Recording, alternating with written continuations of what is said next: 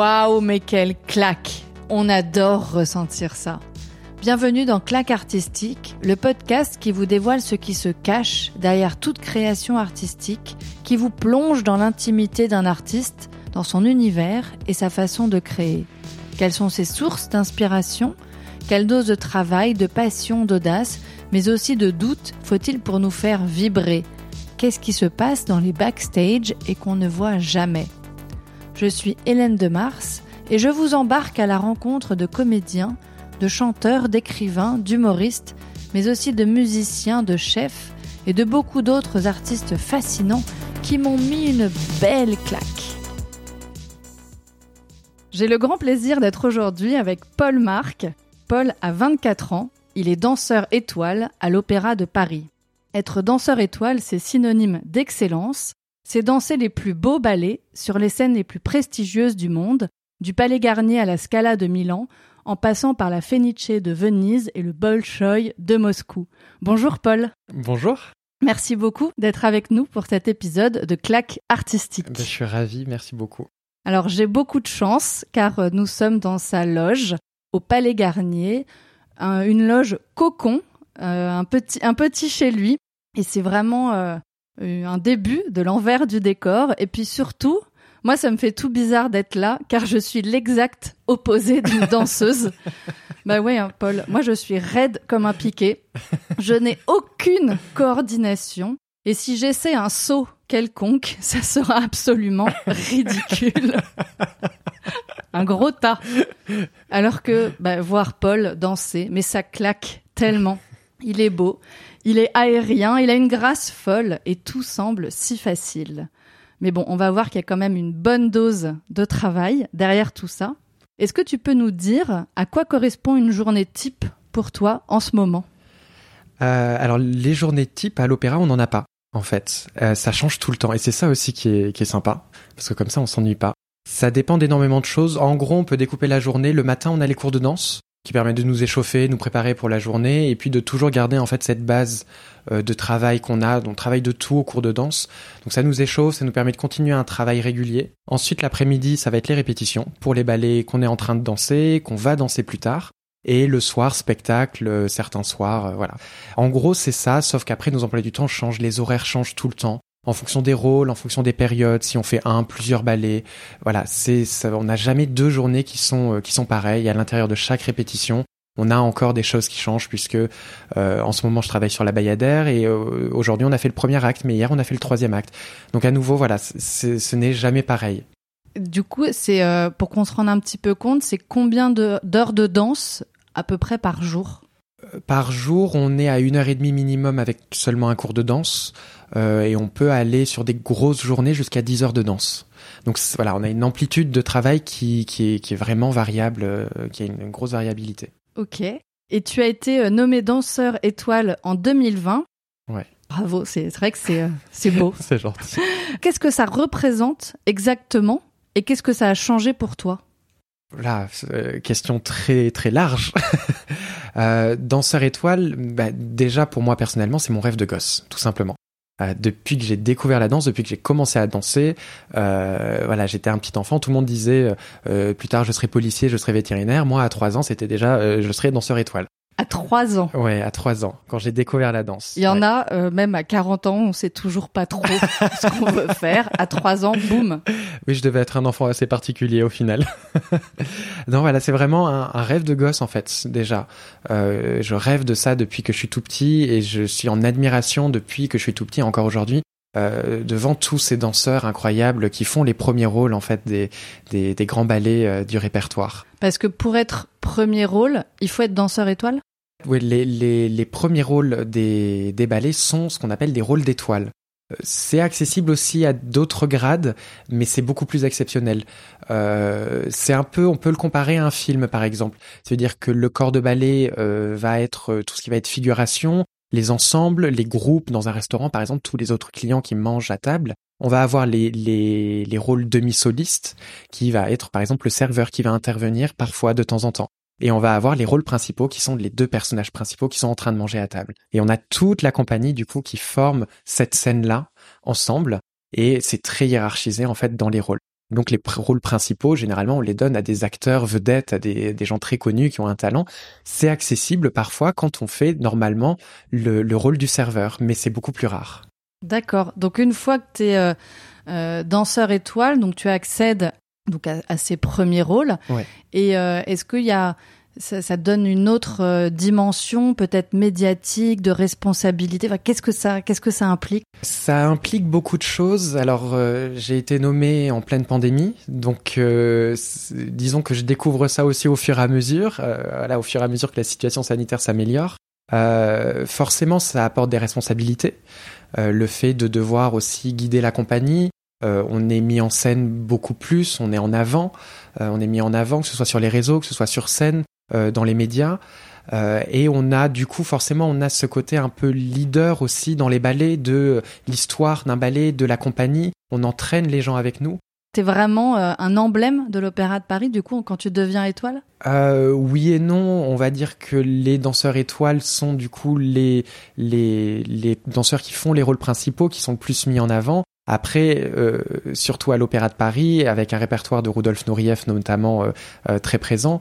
Par exemple, pour Rudolf Nureyev, la star d'un ballet, c'était le corps de ballet. Donc l'ensemble? Pour moi, c'est l'ensemble. Les solistes ne peuvent pas exister sans le corps de ballet, et le corps de ballet ne peut pas exister sans les solistes. D'accord. Et tu, tu l'as évoqué, tu as été nommé étoile pendant euh, la, la pandémie. Donc j'ai regardé ce que je ne savais absolument pas ce qui se passe au moment d'une nomination d'un danseur étoile. Donc en fait, tu es euh, encore sur scène quand tu Ouais. es nommé euh, étoile. Donc c'était à la fin du ballet La Bayadère, qui est un grand classique du répertoire. Mais il y avait personne, c'est ça, il y avait personne dans la salle. Euh, Je crois bon, qu'il y avait 17 caméramans. À part ça, non, la salle Voilà. était vide.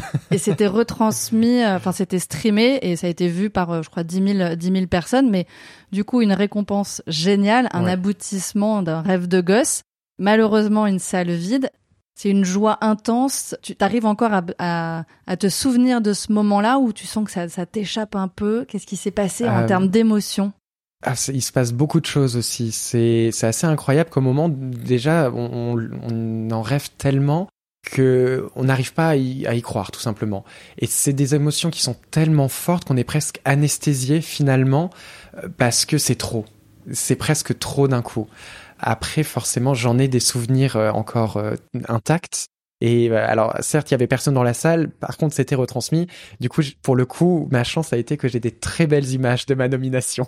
Ah bah, il y a toujours, un- il faut toujours voir un, un côté positif. Voilà, je vois toujours le côté positif et voilà, j'ai des très très belles images de ma nomination pour le coup. C'est c'est un moment euh, c'est un moment incroyable, c'est un moment magique. On flotte sur un nuage et on flotte pendant pendant huit semaines. hein. Euh, on met euh, au minimum euh, trois quatre mois, je sais pas, à, à commencer à réaliser. Euh, c'est vraiment un moment tellement unique, tellement fort. Ah, Euh, génial. C'est incroyable. Génial. Et tu parlais de, de cette passion qui arrivait tout petit. Donc ça s'est imposé à toi. En fait, vers 3-4 ans, tu savais que c'était déjà ça. Oui, exactement. Tu pouvais pas envisager faire autre chose. Non, non, non, c'est en fait j'ai découvert la danse parce que ma sœur faisait de la danse, comme beaucoup de petites filles euh, de, de son âge. Elle a tout juste un an de plus que moi. Et euh, à chaque fois que j'allais la chercher avec ma mère euh, à la fin de son cours de danse, je restais scotché contre la, porte vitrée avec des petites étoiles dans les yeux. Et puis euh, je disais c'est ça que je veux faire. Je m'en souviens même pas de ça. J'étais trop petit, j'avais pas de souvenirs à l'époque. Euh, c'est ma mère qui me raconte ça. Et depuis ce moment-là, en fait, j'ai toujours vécu avec de la danse. Je ne me souviens même pas de ma vie avant de découvrir la danse. Et c'est c'est c'est presque un besoin viscéral, c'est-à-dire que quand je prends deux semaines de vacances, au bout de quatre jours, je suis en train de bouger dans tous les sens, de faire des relevés pendant que je fais cuire mes pâtes, euh, de faire une arabesque pour choper le paquet de céréales sur l'étagère. Ah, J'adore Euh, l'idée. C'est c'est c'est viscéral. Je, je ne peux pas vivre sans, mais même le matin quand je me lève un jour de repos, je vais me sentir mal jusqu'à ce que j'ai pris mon cours de danse qui va me dérouiller. Il te faut ta dose. Il me faut ma dose, c'est de la drogue en fait, concrètement. D'accord. C'est vraiment ça. Et euh, t'es originaire de, de Dax, donc C'est ça. qui est plutôt une terre de rugby. Oui. Euh, tes parents étaient ok qu'un petit garçon fasse le choix de la danse et de la danse classique. Alors, mes parents ont- sont des gens qui sont extrêmement ouverts, donc ils ont jamais eu aucun souci avec ça. Mes parents avaient une exigence, c'était qu'on fasse un sport en dehors de l'école. Libre à nous après de choisir ce qu'on voulait. Euh, mon grand frère a fait du rugby, de l'athlétisme, mon petit frère du foot, ma sœur faisait de la danse, j'ai fait de la danse aussi. Bah cool. Voilà. Une envie très jeune que t'as réussi à concrétiser avec avec bonheur, avec le soutien de tes parents. Ouais. Et si on se fait un mini flashback pour comprendre ton parcours, Mhm. donc premier cours de danse euh, à 4 ans. Ouais. Après, tu passes le concours de l'opéra, de l'école de l'opéra de Paris que tu rejoins à 10 ans. C'est ça. Donc là, tu quittes Dax, faut aller à Paris. Ouais. Et, euh, et pour se rendre compte, c'est quand même sept années d'une scolarité atypique et très studieuse. Et une fois qu'on a passé ces sept années, à 17 ans, tu as donc le bonheur de rejoindre le corps de ballet euh, de l'Opéra de Paris et, puis, ça. et le succès après euh, de devenir de devenir étoile. Mais on voit que c'est quand même un long chemin qui commence hyper jeune. Et pour se rendre compte, en fait, il y a combien de danseurs euh, qui arrivent dans le corps de ballet? Pour accéder à l'Opéra de Paris dans le corps de ballet, euh, c'est un concours. Et ce concours, il y a un nombre de postes définis qui correspond en fait au nombre de départs à la retraite qu'il y a eu l'année précédente. Donc ça dépend énormément en fait du nombre de départs à la retraite. Euh, Je crois que le départ à la retraite, c'est 42 ans. c'est ça, 42 ans et 6 mois exactement. Oh là là, la vache. La On se reconvertit hein, bien sûr Oui, après ça, ah bah, heureusement. Donc du coup, une fois que les vieux partent à la retraite, Voilà, non y a mais un dans un corps de ballet, t'as quoi? T'as 100 On- t'as- alors, ça dépend énormément des compagnies. Chaque compagnie a un nombre très différent. L'Opéra de Paris, on est une- l'une des plus grosses compagnies euh, en termes du nombre de danseurs. On est 154 danseurs en CDI. Et on a pas mal de, de, de danseurs intermittents qui viennent en fonction euh, des, des productions en renfort. D'accord, donc en fait, il faut trouver une place parmi 154. C'est ça. Il y a combien de danseuses étoiles et combien de danseurs étoiles? Il y a neuf danseuses étoiles et on est cinq ou six étoiles hommes. Ok. Voilà. Ça donne un peu une idée euh, Ouais. de, de l'organisation, si on peut dire, quand on connaît pas forcément très bien. Ils sont pas forcément euh, Non. gravés dans le marbre, mais ça, ça Ils nous sont- donne une ils- dimension. Ils, changent, euh, ils changent assez régulièrement. On a des nombres de postes aussi maximum, on va dire, mais que, que l'opéra n'est absolument pas obligé de respecter. Euh, ça veut dire qu'on va pouvoir avoir au maximum 154 danseurs. Euh, si l'opéra ne donne pas de contrat, il ne donne pas de contrat. D'accord. Voilà, ça, ça ne dépend pas forcément. euh, on n'est pas obligé de prendre des danseurs. Tout comme pendant les concours de promotion, s'il y a un poste de premier danseur qui se libère, euh, l'année où je suis monté premier danseur, il n'y a pas eu de première danseuse. Pourtant, il y avait un poste de disponible. Donc voilà, l'opéra n'est absolument pas obligé de donner les postes qui, qui sont à pourvoir. Il faut que la qualité soit là, du coup, chez les Euh, danseurs. Ou que les jurys se mettent d'accord. tout que les jurys se mettent d'accord. Pour quelles raisons euh, ça les regarde? Comme tout jury, hein, finalement. Comme tout jury, oui. Euh, avant de nous parler encore plus de danse, Mhm. j'avais envie de mieux te connaître pour essayer de comprendre qui danse. Et pour cela, j'ai fait appel à Nostradaniel, qui est mon astrologue chéri. D'accord. Alors, je ne sais pas si tu aimes l'astrologie. J'aime beaucoup l'astrologie. Oui. Bah, tant mieux. Euh, donc Nostradaniel a la planché sur ton thème astral. Alors pour info ou pour rappel, le thème astral, ça représente le ciel au moment de ta naissance. Il renseigne sur tes tendances fondamentales et ta façon innée d'appréhender le monde. Ce qui n'est pas forcément bon dans mon cas. Ah bah, tu vas voir. Alors Paul, tu es né le 12 avril 1997 à Dax Ouais. à 12h20. Alors attention, c'est parti. Voici ce que Nostradaniel nous dévoile de toi. Paul est bélier, ascendant cancer. Le ciel qui représente sa façon d'être, son énergie propre, est en bélier. Enthousiaste, chaleureux, Paul aime commencer les choses. Sa conjonction dans ce signe avec Vénus ajoute la notion de beauté et de séduction. Je le vois sourire. L'ascendant qui renseigne sur son moi profond est en cancer. C'est son côté plus secret, très imaginatif et créatif. La lune est située en gémeaux, elle aiguise sa curiosité et amplifie son envie de multiplier les contacts, sans oublier cette envie de séduire.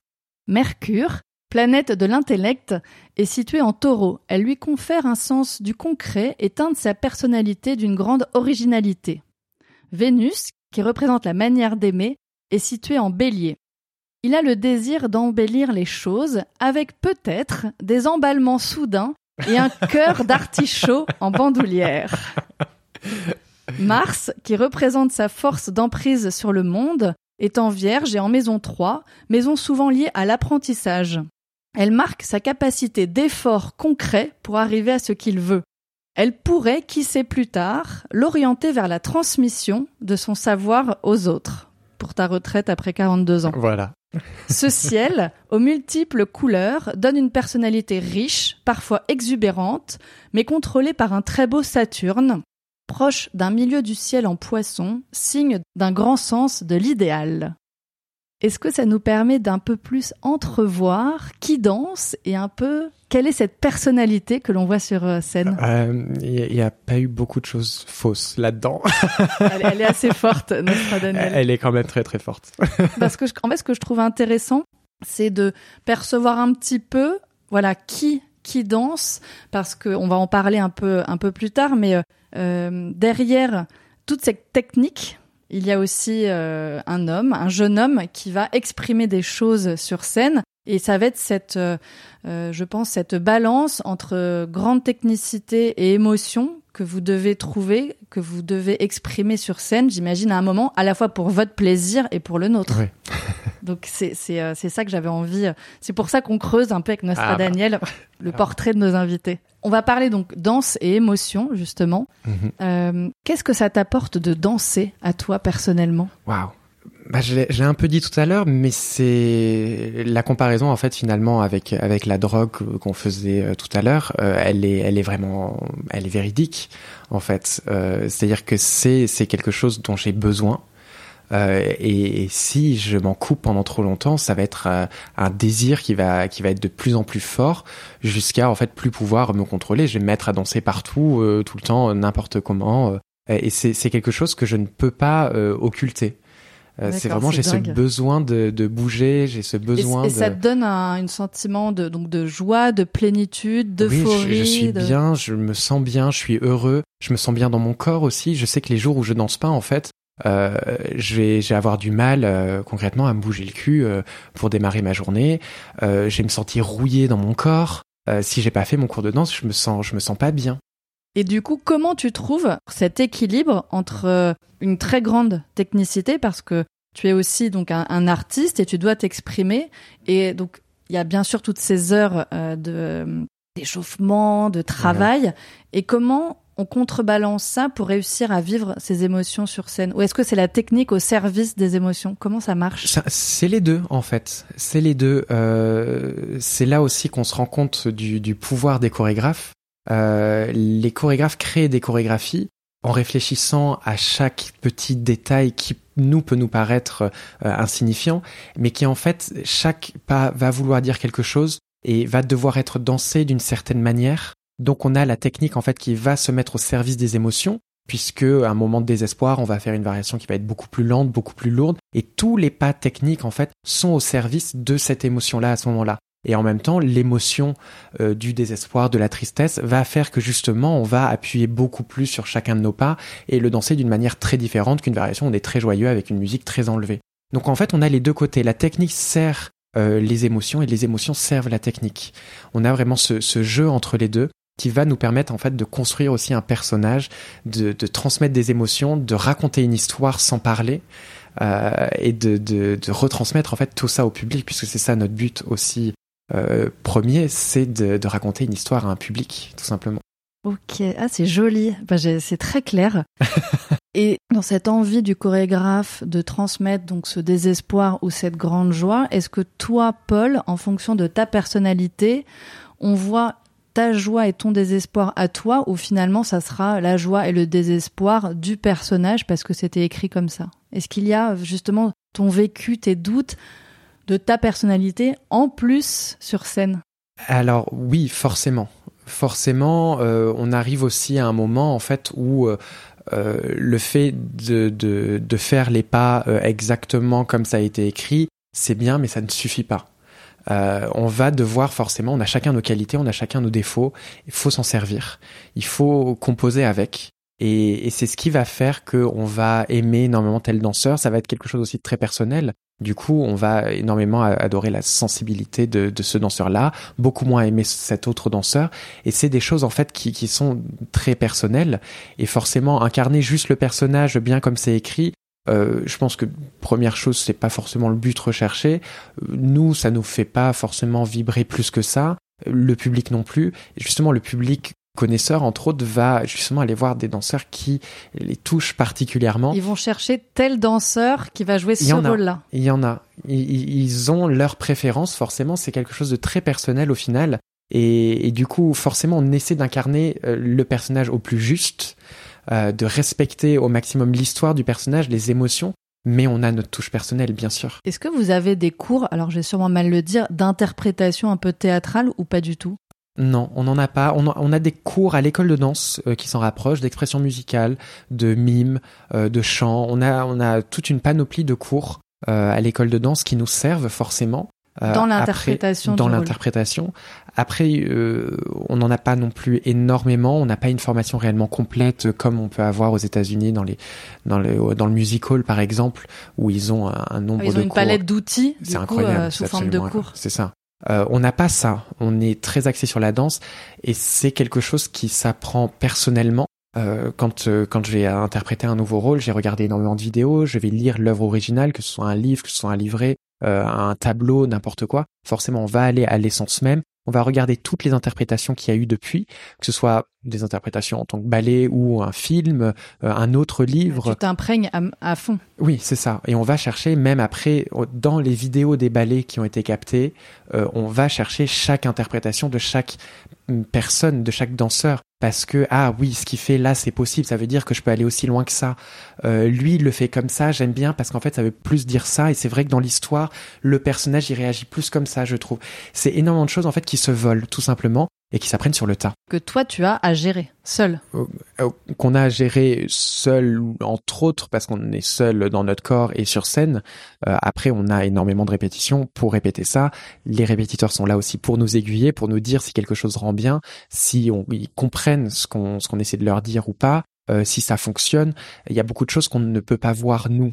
Ouais. donc on est obligé d'avoir un œil extérieur. Un miroir, quel qu'il soit, effectivement, une image, un œil extérieur. Et, et, ça nous aide énormément. On en a vraiment besoin. On ne peut pas fonctionner sans. Pour qu'on se rende compte, euh, un ballet, c'est combien de danseurs sur scène? Alors un ballet, ça varie beaucoup? Ça peut être euh, alors un ballet qui s'appelle Suite of Dances par exemple. Euh, il y a un danseur et un musicien. On est deux et on est sur scène les deux. Le musicien n'est pas euh, dans, dans la fosse d'orchestre, c'est euh, un violoncelliste ou une violoncelliste et elle est il ou elle est sur scène avec avec le danseur. Donc on est deux. En tout. De, façon un peu plus traditionnelle. Ça c'est voilà, c'est un des extrêmes. Euh, et l'autre extrême, ça, euh, je sais pas si on peut réellement le considérer comme un ballet, mais le défilé de l'Opéra national de Paris, qu'on fait une fois par an lors du gala d'ouverture, euh, réunit euh, les 120-130 élèves de l'école de danse et les 154 danseurs du corps de ballet. Voilà. Et Donc en, on est énormément. En moyenne, ça, en moyenne euh, sur sur les gros ballets classiques de Casse-Noisette, euh, La Belle au bois dormant, Le Lac des Cygnes, etc. On est entre 70 et 90 danseurs. Ok. Est-ce que tu as un plaisir particulier à danser avec certaines partenaires et pourquoi en fait? Oui, forcément. Euh, déjà, c'est c'est il y a un côté personnel. Euh, il y a des personnes avec qui je m'entends mieux que d'autres, forcément.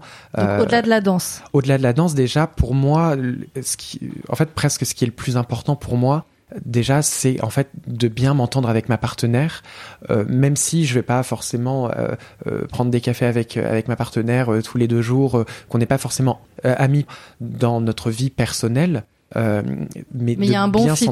Voilà, de bien s'entendre avec sa partenaire. Pour moi, déjà, c'est primordial parce que ça veut dire qu'on va passer des bons moments en studio, que nous, on va s'éclater. On va aimer ce qu'on fait. On va pas se tirer les cheveux, on va pas s'engueuler. Et si on s'engueule pas et qu'on passe des bons moments, on travaille beaucoup mieux, euh, on travaille beaucoup plus vite, et puis ce qu'on retransmet après euh, est beaucoup plus vrai, je trouve, parce qu'on va pas être obligé de jouer, surtout si on si on interprète Roméo et Juliette, si on déteste sa partenaire, je suis pas sûr que ça marche réellement. Et encore plus de plaisir du coup sur scène. Encore plus de plaisir. Et puis après, il y a aussi des, des personnes avec qui ça match euh, techniquement, physiquement, euh, émotionnellement. Euh, des personnes avec qui ça match moins bien. Il y a des questions physiques tout simplement. je, je mesure 1m80, je ne suis pas un grand danseur. Ce n'est pas forcément grand pour la danse. Donc je suis amené à danser avec des partenaires qui sont assez petites. des danseuses qui mesurent entre euh, enfin qui mesure au maximum 1m67, 68. C'est pas très grand. Tes partenaires, on te les impose ou à un moment tu as le droit de choisir? Euh, bon, imposer euh, non. Après euh, euh, on, on, peut parler de nos préférences avec qui on a aimé danser avec qui on n'a pas aimé danser. C'est quelque chose qui, qui, est énormément respecté puisque justement le but forcément c'est que c'est que l'alchimie prenne. Exactement. Et, et mettre deux personnes qui ne s'entendent absolument pas c'est juste contre-productif donc forcément, ils, entendent euh, nos, nos, demandes, ils essaient de faire au maximum. C'est pas forcément toujours le cas. Euh, après, pour le coup, des, les danseurs étoiles de l'opéra, on s'entend tous extrêmement bien. On n'a presque aucune rivalité. je dis presque parce qu'il doit forcément y en avoir, mais je, enfin, on s'entend tous extrêmement bien. Donc pour le coup, il y a, y a aucun souci. Mais c'est vrai que danser avec une partenaire ou un partenaire avec qui on ne s'entend pas, ça peut être très compliqué. Ok. Concrètement, quand, quand les représentations euh, démarrent, juste avant de monter sur scène, t'es comment? Euh, Ça dépend. ça dépend. Euh, ça dépend énormément. généralement, je suis, je suis pas si stressé que ça. Le stress pour moi c'est quelque chose d'extrêmement négatif. C'est quelque chose qui va nous bouffer, qui va nous, nous manger, qui va nous tétaniser. Euh, donc tout le stress, je l'enlève, je le laisse dans ma loge. T'arrives à faire ça Oui, oui, oui. Ça, ça, ça, prend au fur et à mesure, mais oui, maintenant j'arrive à faire ça. Je garde l'adrénaline, je la, je la garde, les petits, les petits papillons sur le ventre. Et, euh, et puis, euh, en fait, c'est tellement un bonheur de danser que, euh, en fait, même les papillons sur le ventre, c'est presque plus de l'excitation de ah yes, on va y aller, génial. Et voilà, c'est, j'essaie d'enlever tout le côté peur, stress, etc.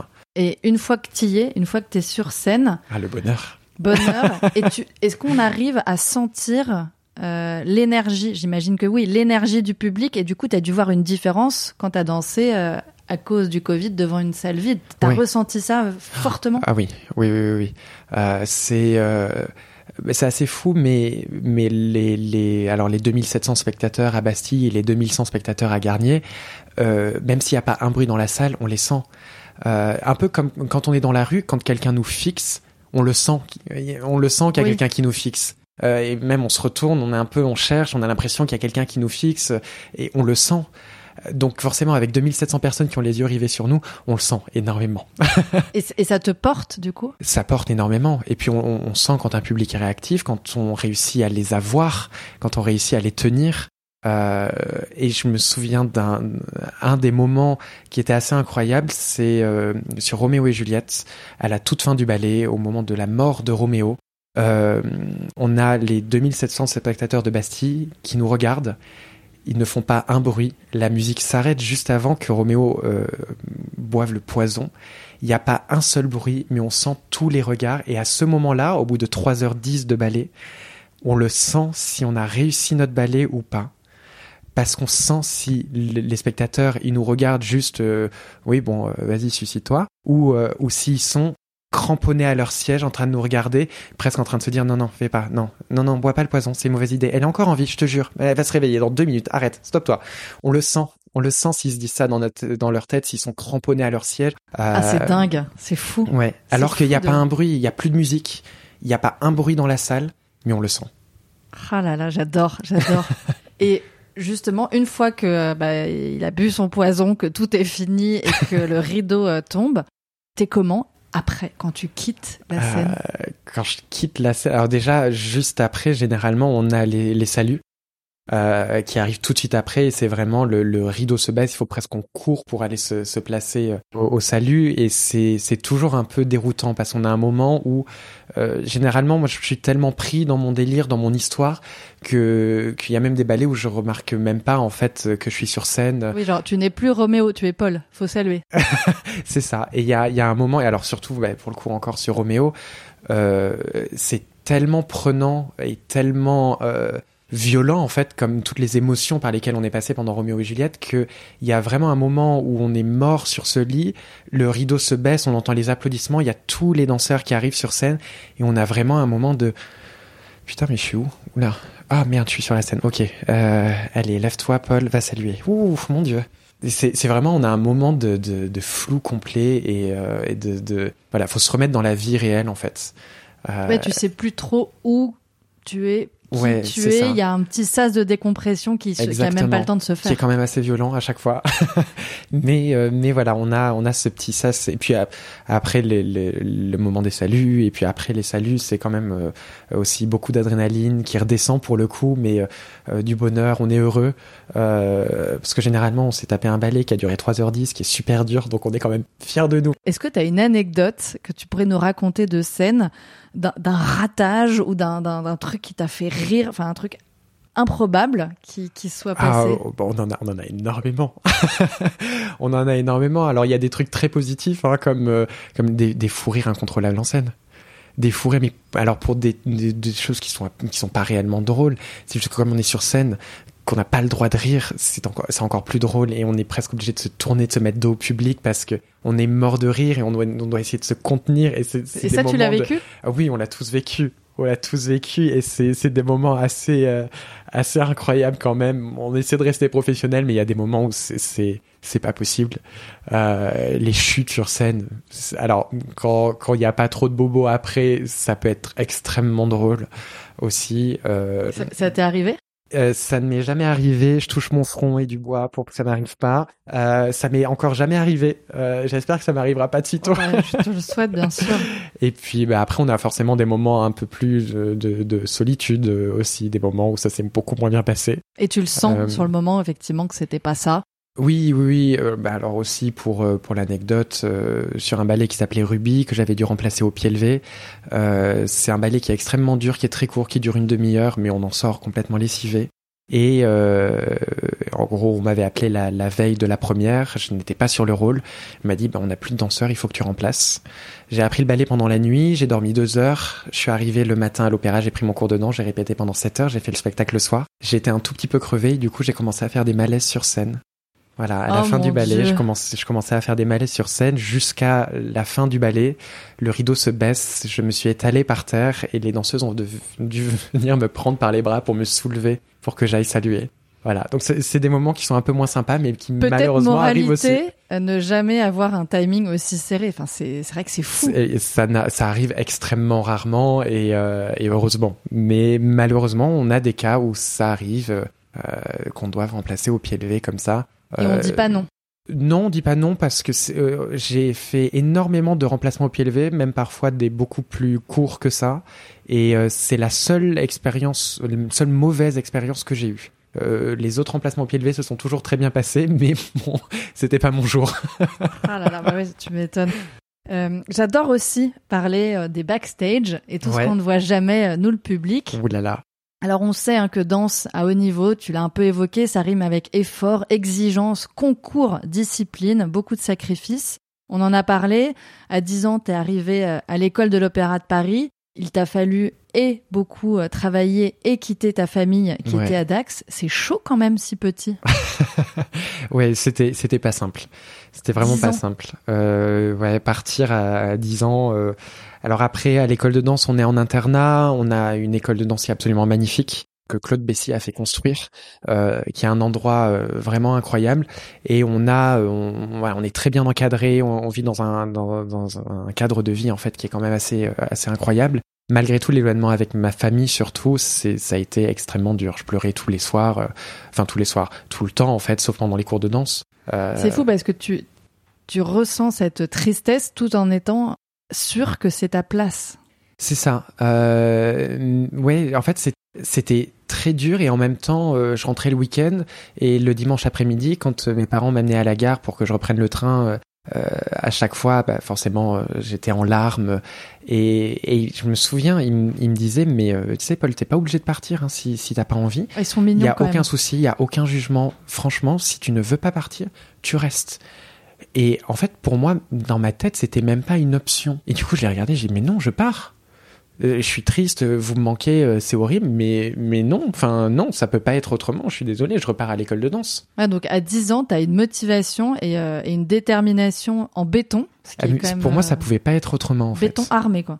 En fait, ce qui est fou, c'est que moi, j'en avais pas conscience, mais si j'ai bien compris, donc c'est un système très dur et chaque année, donc tu as fait sept années dans cette école, euh, chaque année, on passe donc dans la classe suivante ou pas, d'ailleurs, je Ouais, crois. Et il y a une sélection un peu comme dans une école normale, c'est-à-dire que tu peux avoir Ouais. t'as des notes, t'as un bulletin, tu redoubles. En fait, ça, ça, ça fonctionne exactement comme euh, comme la scolarité euh, normale, on va dire, qu'on suit d'ailleurs en parallèle de, de l'école de danse. C'est-à-dire qu'on a des notes, tout simplement. Alors c'est des notes tous les trimestres, et, et à la fin de chaque année, en gros, on a un examen qui compte pour la moitié, la moitié de l'année et la moitié de l'examen. Euh, on a une note et tout simplement, on doit être au-dessus d'un certain nombre de points. Si on n'a pas ce nombre de points, on est renvoyé. Euh, si ensuite on a tout pile le nombre de points, on redouble notre classe, qui est extrêmement fréquent. beaucoup plus fréquent que dans une école scolaire. Et si on a encore un, certain nombre de points, on passe dans la division supérieure. Donc chaque année, voilà, on a un examen. Et est-ce que ce, ce système donc dur et gouverné quelque part par des examens perdure une fois qu'on intègre le, corps de ballet? Est-ce qu'il y a encore beaucoup de compétitions et de de concours finalement un peu tout au long de votre carrière ou ça se calme? Euh, Oui, ça change. C'est, ça reste un peu sur le même principe, mais ça change. C'est un peu différent. Tu continues à, avoir des, des, à passer des concours et... Ah bon? Raconte. Alors en fait, déjà pour intégrer le corps de ballet euh, de l'opéra, c'est un concours. Euh, où on peut être soit embauché en CDI, en contrat à vie, soit en CDD, euh, éventuellement pour venir faire des productions pendant la saison à venir. Et, euh, et forcément, quand on arrive à l'opéra, on arrive à l'échelon le plus bas, qui est le grade de quadrille. Euh, on ne peut pas, c'est comme ça. Tout le monde passe par là. Il n'y a pas de, de, dérogation. Et pour monter dans la hiérarchie de l'opéra, qui est très euh, militaire en fait presque, euh, c'est des concours tout simplement. Des concours chaque année, des concours de promotion interne à la maison, qui se qui se font euh, en fonction du nombre de postes qui sont disponibles, en fonction des départs à la retraite toujours. Euh, et, donc chaque année, il y a des concours s'il y a des postes de disponibles. Et, euh, et, donc on a une chance par an de, de monter dans le grade supérieur. il y a combien de grades? Alors il y a cinq grades. Cinq. Cinq grades, euh, dont quatre sont accessibles par concours. Donc quadrille, coryphée, sujet et premier danseur. Une fois qu'on est premier danseur, c'est une nomination pour devenir danseur étoile. Il n'y a plus de concours. Donc il faut arriver jusqu'à premier danseur pour arrêter les concours. oh mon dieu, d'accord. Waouh en fait, non, mais il faut tenir le choc, l'air de rien. Oui, c'est, c'est, en fait, c'est, c'est l'Opéra de Paris, que ce soit à l'école de danse ou dans le corps de ballet, c'est euh, des écoles euh, assez particulières et c'est, c'est une, une institution assez particulière. On est très peu euh, et, et en fait, il y a énormément de personnes qui, à qui ça ne convient pas. Et c'est de la faute de personne. C'est c'est un système. C'est un système exactement. Et il y a énormément de personnes à qui ça ne convient pas. Quand ça nous convient, par contre, euh, c'est du bonheur. J'ai aucun mauvais souvenir de l'école de danse, à part le fait que mes parents me manquaient quand j'étais petit, mais ça c'était presque plus personnel qu'autre chose. Euh, que ce soit les cours de danse, que ce soit dans le corps de ballet après pour le coup, moi, je n'ai jamais eu de problème avec ça. Euh, par contre, j'ai des amis, euh, surtout à l'école de danse, euh, à qui ça ne convenait absolument pas. Et qui Il y a dû avoir de la casse. Pas physique, j'entends. Mais malheureusement, oui. Malheureusement, c'est des choses qui ne sont pas forcément faites pour tout le monde, ou des gens qui sont trop prêts, pas assez prêts, et pour qui ça ne fonctionne pas, tout simplement. Et c'est horrible, mais c'est comme ça. De toute façon, c'est la loi de tout, de tout système. Hein. Un peu, et tout ce travail est au service aussi de ton corps, qui est ton outil de travail. Bon, tu dois avoir une hygiène de vie qui n'est pas du tout la mienne, euh, Est-ce que tu fais très attention à ce que tu manges ou moyennement? Euh, Honnêtement, non. C'est-à-dire que je mange de tout, je mange équilibré, je fais attention aux produits que j'achète en soi. Mais après, alors je je pas mis les pieds dans un fast-food depuis 5 ou 6 ans, je pense. Euh, il y a des choses comme ça. Je fais attention à ma consommation d'alcool, par exemple. Ah, c'était ma euh, question d'après. euh, alors, je pense que j'ai beaucoup de mes amis qui vont rire en entendant ma réponse là, mais je bois très très peu. Euh, ça m'arrive bien sûr, mais je, c'est quelque chose auquel je fais attention j'ai pas tellement de, de, voilà de régime particulier. Je mange pas trois noix de pécan par jour. Euh, je suis loin de de, de graines de, chia. Voilà, c'est ça. Je, les, je, je mange pas qu'un quartier de pommes euh, tous les matins. Non, je, je mange au contraire énormément. C'est même d'ailleurs c'est un peu un stéréotype ça que les danseurs ou les danseuses surtout euh, sont toutes anorexiques dans le sens où elles ne mangent pas. Euh, en réalité, c'est plutôt l'inverse. C'est plus on va manger trois trois steaks et euh, quatre plats de pâtes parce qu'il faut tenir toute la journée. Oui, et puis il faut tenir surtout pour euh, quand les balais sont, euh, sont longs. Est-ce que tu fais des choses euh, très spécifiques pour prendre soin de ton corps qui est très sollicité en termes de, je sais pas, de massage, d'ostéo Oui, forcément. On a, alors on a la chance à l'opéra d'avoir une équipe médicale absolument incroyable. On a des masseurs, on a des kinés, on a des ostéos, on a une médecin du sport qui est sur place. Euh, on a voilà, on a une équipe qui nous suit, qui est absolument incroyable. On a même un centre d'échographie euh, dans, dans les murs. Euh, c'est c'est c'est hyper important. C'est hyper important, c'est hyper important, mais c'est quelque chose qui est extrêmement récent. Euh, que entre autres Benjamin Millepied a commencé à mettre en place, euh, qu'Aurélie continue euh, de, de, de, promouvoir et de d'affiner. Euh, mais c'est quelque chose qui, voilà, euh, il y a il y a dix ans, n'existait pas en fait. J'avais vu, tu parlais de Benjamin euh, Millepied, j'avais vu qu'il avait euh, effectivement euh, clairement poussé l'idée qu'il fallait euh, quasiment un staff, enfin un staff euh, pour c'est ce qu'on a, c'est ce qu'il voilà, a fait. pour euh, être au service du soin Mhm, euh, des sûr. danseurs et aussi qu'il avait changé, je crois, tous les parquets, c'est ça, pour que vous, Oui. euh, dans vos entrechats et vos sauts divers et variés, bah, les réceptions, je crois, entre autres, Ouais. soient plus douces, c'est ça pour vous, pour les Oui, articulations bah forcément, en fait, on a des planchers spéciaux. Euh, on a des planchers spéciaux qui sont alors très spécifiques, avec plusieurs couches, etc. Euh, parce que euh, sauter sur du béton euh, pendant 10 heures par jour euh, pendant 25 ans, enfin, on, on les tient pas les 25 ans. Donc voilà, c'est beaucoup de choses comme ça, avoir des, des, des produits aussi à disposition, des élastiques, des ballons, des balles spécifiques pour travailler, pour masser. Euh, on a une salle de sport aussi avec énormément de machines, des coachs sportifs pour nous entraîner, pour nous guider. Voilà, on a tout ça qui est vraiment fait parce qu'on en a besoin. bah oui, Euh, avec toutes mais ça ces n'existait pas parce qu'un danseur n'est toujours pas considéré comme un sportif. Et c'est pour ça, entre autres, qu'on n'a pas, on n'avait pas jusqu'à très récemment toutes ces équipes médicales avec nous. Est-ce que tu as déjà eu euh, des blessures graves ou moins ou moyen graves? Alors des blessures, on en a plus ou moins tout le temps. Euh, mais n'importe qui dans le monde, concrètement, on a quelque chose qui déconne dans notre corps. Ça, c'est un fait. Mais t'as pas eu de trucs Euh, horribles J'ai eu des blessures après des, des choses euh, un peu plus gênantes que juste avoir une inflammation qui, euh, au bout de 20 minutes, disparaîtra. Euh, mais je, je m'estime très peu, très heureux parce que j'ai voilà, j'ai jamais eu encore de, de blessures graves euh, ou de choses trop importantes. Ah, Tant mieux. Ou sinon, je me suis généralement arrêté avant que ça puisse devenir quelque chose de Mais c'est grave. ça aussi, il faut savoir écouter euh, son corps et dire un moment ah oui, stop. oui, oui, oui, oui. Oui, on est, on est tout seul dans notre corps, on est les seuls à ressentir ce qu'on ressent. Euh, c'est quelque chose qui s'apprend aussi, euh, parce qu'on fait tous euh, la, la- la bêtise bah, de, de se croire tout puissant et, euh, et en fait d'aller trop loin en fait. Et c'est là où ça pète. Et c'est là en fait où ça peut devenir. Mais ça s'apprend aussi. Et, euh, et du coup, automatiquement, quand je ressens une douleur quelque part, euh, je peux avoir extrêmement mal, mais je vais le sentir en fait que pff, dans 20 minutes en fait c'est passé. Et, et je peux avoir une toute petite blessure et je me dis non, ça c'est pas normal. J'arrête la répétition, je vais chez l'ostéo. Ok.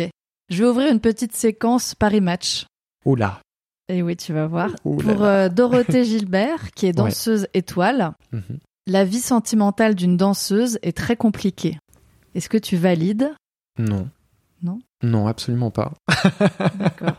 Même si, on là, je te le transposais au masculin, bien sûr. Non, c'est pas plus compliqué du fait que Non. vous avez pas beaucoup de temps pour autre chose, que vous bossez comme des malades. C'est de l'organisation. Enfin, si si j'ai envie d'avoir une vie sentimentale à côté, j'ai une vie sentimentale à côté. En soi, c'est c'est si j'ai envie d'être seul, je serai seul. Si j'ai envie d'être accompagné, je serai accompagné.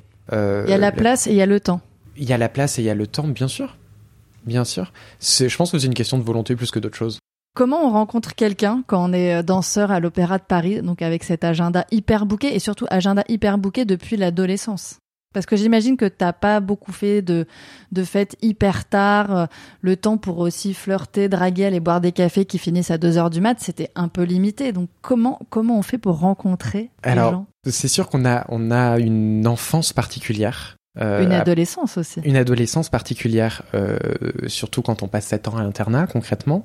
Euh, après, euh, j'ai débarqué à Paris, j'ai eu mon contrat à mon appart quand j'avais 17 ans, euh, et j'ai vécu une vie tout à fait normale euh, à partir de ce moment-là. Et, euh, et en fait, euh, concrètement, on est des gens normaux.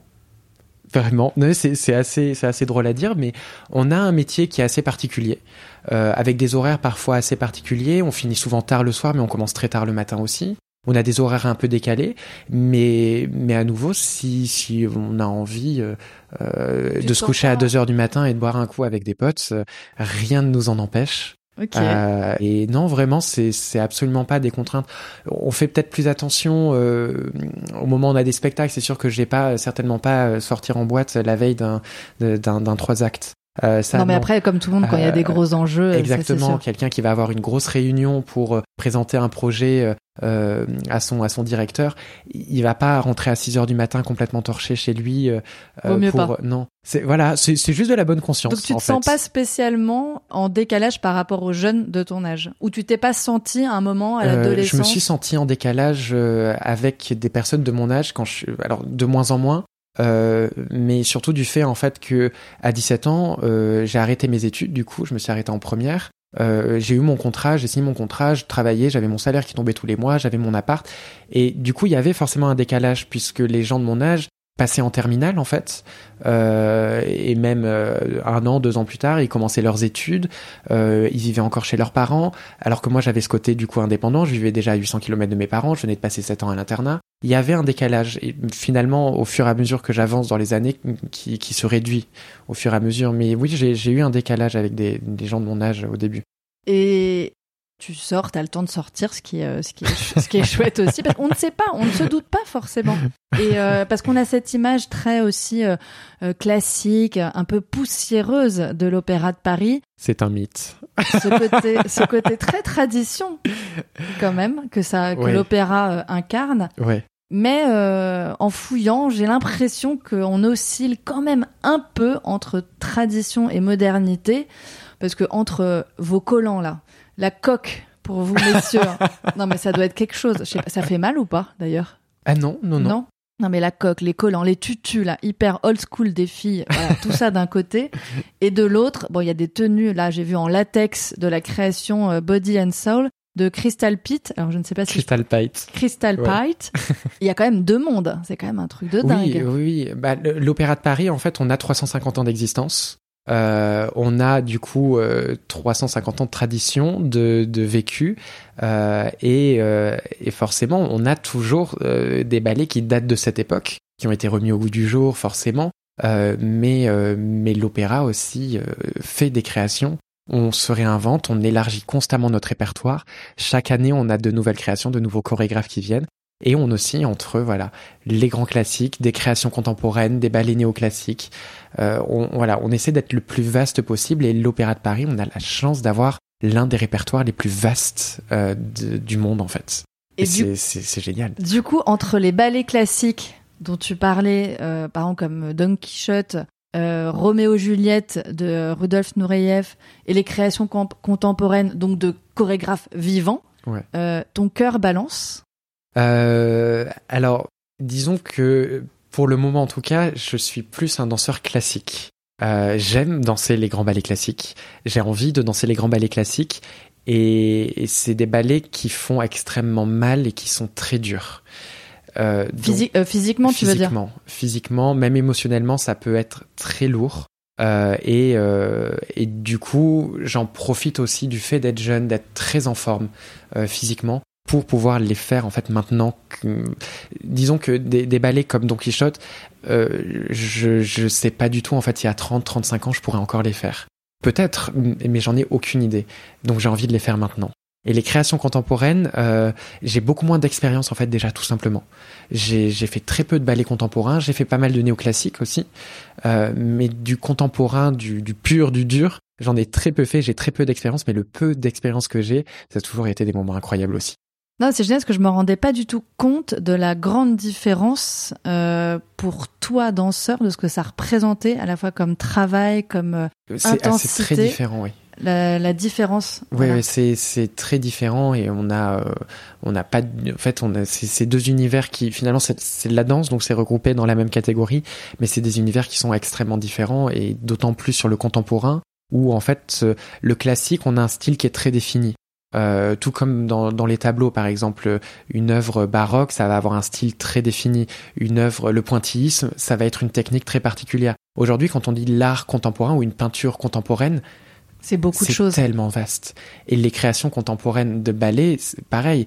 Euh, en fait, c'est même plus euh, un courant, c'est que chaque artiste a son propre courant, a sa propre patte, sa propre touche personnelle. Donc on arrive sur quelque chose de tellement vaste que finalement tout regrouper sous le contemporain, euh, ça, ça, ça, veut plus réellement dire quelque chose de défini en fait. Oui, c'est-à-dire que finalement tu vas aimer ou aller vers tel ou tel chorégraphe. C'est voilà, c'est tellement différent. C'est ça. Crystal Pite justement du coup en ce moment Body and Soul qui fait énormément de crump euh, qui, qui, est un style de danse complètement différent. Euh, on a des, des, chorégraphes qui vont prendre du classique mais le pousser à l'extrême. Wayne McGregor, c'est indéfinissable son style.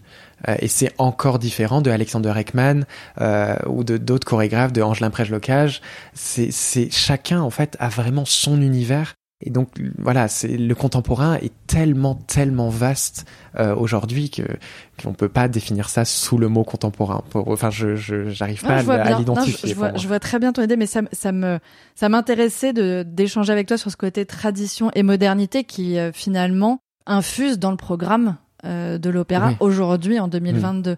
Et il y a un autre aspect moi qui m'intéresse de façon générale et qui bouscule pas mal de métiers, ce sont les nouvelles technologies. Ouais. Alors on a vu que bah, pendant l'épisode de Covid, bah, les retransmissions live bah, avaient été boostées. Ouais. Il y a eu la fermeture des salles de spectacle, mais grâce à ces retransmissions, c'était génial parce que ça abolit les frontières et, euh, et les contraintes, même si les émotions ne sont pas les mêmes. Est-ce que dans ta façon de travailler aujourd'hui, il y a un usage de nouvelles technologies ou pas encore dans l'opéra? Euh, en soi, euh, alors le, le, travail de la danse finalement, euh, il est, la façon dont ça se passe, c'est très simple. C'est qu'on est en studio, on est avec quelqu'un qui va nous apprendre, un professeur, un répétiteur, un maître de ballet, et, et on va être les danseurs en face, et c'est une transmission orale. Ça peut pas se faire autrement. Il n'y a pas toute une technologie d'études, d'images, de mouvements. Il y en a, il y en a, mais la danse pour le coup, c'est quelque chose qui se transmet euh, de personne à personne et en fait, on peut écrire des livres dessus. On peut, euh, il y a des notations, notamment la notation Bénèche pour écrire les mouvements. Euh, mais il y a quelque chose, c'est tellement personnel. On arrive à un moment aussi où c'est tellement personnel et chacun doit avoir son suivi particulier qu'on peut pas, on peut pas lire un livre et apprendre la danse. C'est pas possible. Il faut être en studio, il faut être face à quelqu'un qui nous corrige. Après, on utilise forcément, euh, ça c'est presque plus personnel aussi, euh, on utilise Instagram, on utilise euh, les réseaux sociaux. Oui, pour la communication. pour la communication, comme ça, forcément, on évolue sur ce côté-là, mais la, la, transmission de la danse se fait forcément oralement. Donc transmission et apprentissage, du coup. Oui. Ce qui, moi, m'intrigue toujours, et pour n'importe quel métier, c'est que ces technologies-là vont sûrement, je pense, ouvrir des portes de créativité. Alors j'espère qu'on qu'on sera toujours, qu'on aimera toujours se rassembler et être J'espère aussi. Je, je, trouve que c'est quand même assez unique. Mais, mais c'est vrai que le fait de se servir des nouvelles technologies, mais pourquoi on le ferait pas? Bon, justement, il faut expérimenter. Et puis, si ça marche, tant mieux. Si ça marche pas, tant pis. On, on essaiera d'autres choses. Mais, mais il faut, continuer à imaginer, à, à, à créer, à, à, voilà, à être un peu fou aussi et à, se lancer dans des projets. Euh, moi, je trouve, je trouve ça assez, assez génial. Et si c'est avec de la nouvelle technologie, c'est pourquoi pas? Honnêtement, pourquoi pas? Eh ben canon, pourquoi pas? Je trouve que c'est un, un, joli mot pour enchaîner sur euh, la dernière partie de cette discussion. Euh, c'est le questionnaire d'Hélène. De courtes questions pour toi, Paul. Euh, quel est l'endroit le plus improbable où tu aimerais danser? Si on imagine que tout est possible, tu ne te mets aucune limite. Euh, j'ai une image qui me vient en tête quand j'étais petit. Je faisais des spectacles euh, de danse à ma famille et, euh, et j'adorais redanser dans le salon de ma grand-mère. Eh ben, bah, très bien, le salon de ta grand-mère. Et qu'est-ce que t'aimerais danser dans ce salon? Tout. Tout ce qui ferait plaisir à ma grand-mère. Euh, quelle a été ta plus grande émotion sur scène? Nomination. La nomination, forcément. Euh, qu'est-ce que la danse peut apporter à la société? Le rêve. As-tu un mantra ou euh, une expression qui te guide? Croire en ses rêves, tout le temps, à fond. As-tu en tête une belle claque artistique, celle qui te fait dire mais waouh, euh, procurée par un artiste, quel que soit son métier, un peintre, un écrivain, un musicien, mais waouh la claque euh, Claque que je me suis prise euh, il y a pas mal de temps, mais mais je, je, relis ce livre tout le temps, j'aime énormément. C'est le tout premier livre d'Agnès Martin-Lugan. Les gens heureux lisent et boivent du café que j'ai adoré, que j'ai dévoré et, que, que, je relis très souvent, que j'ai déjà dû lire 20 fois, je pense. Et je, je suis fan de cet auteur, j'adore ses livres, je les ai tous lus et je les dévore à chaque fois. Ok. Euh, quelle serait ta définition de l'art ou qu'est-ce que l'art t'évoque S'il y avait quelques mots euh, qui te viennent quand je dis voilà, qu'est-ce que l'art? L'art, pour moi, c'est c'est le beau, c'est l'évasion, c'est le rêve, c'est euh, en fait, c'est c'est ce qui nous sort du métro boulot dodo. C'est ce qui nous fait rêver. C'est ce qui apporte un petit peu de doré et de paillettes dans notre vie. Euh, concrètement, c'est ce qui nous permet en fait de pas sauter du dernier étage d'un immeuble euh, parce que notre vie serait chiante à mourir. C'est tout simplement ça. Tellement. Oh là là. C'est ce qui nous permet de vivre avec un grand V. Et enfin, le super pouvoir que tu aimerais avoir Don d'ubiquité. Parce qu'il y a beaucoup trop de choses à faire dans une vie. Bah, parfait. Merci beaucoup, Paul. Euh, Merci. bah voilà, tu nous as permis de mieux comprendre ce que c'est d'être danseur étoile et de mieux comprendre tout ce que tu exprimes sur scène. Je trouve que ta vie hors norme a vraiment quelque chose de fascinant. Merci beaucoup. C'est très gentil, merci. Public chéri, mon amour, j'espère que cet épisode vous a plu. Pour que de plus en plus d'artistes incroyables viennent nous parler, il faut faire un max de bruit autour de claques artistiques. Sur les plateformes d'écoute, notez 5 étoiles le podcast et prenez une petite minute pour laisser un avis. C'est un soutien essentiel pour nous. Pour les backstage et m'envoyer des mots doux, direction Instagram et le compte claque.artistique. Merci à tous!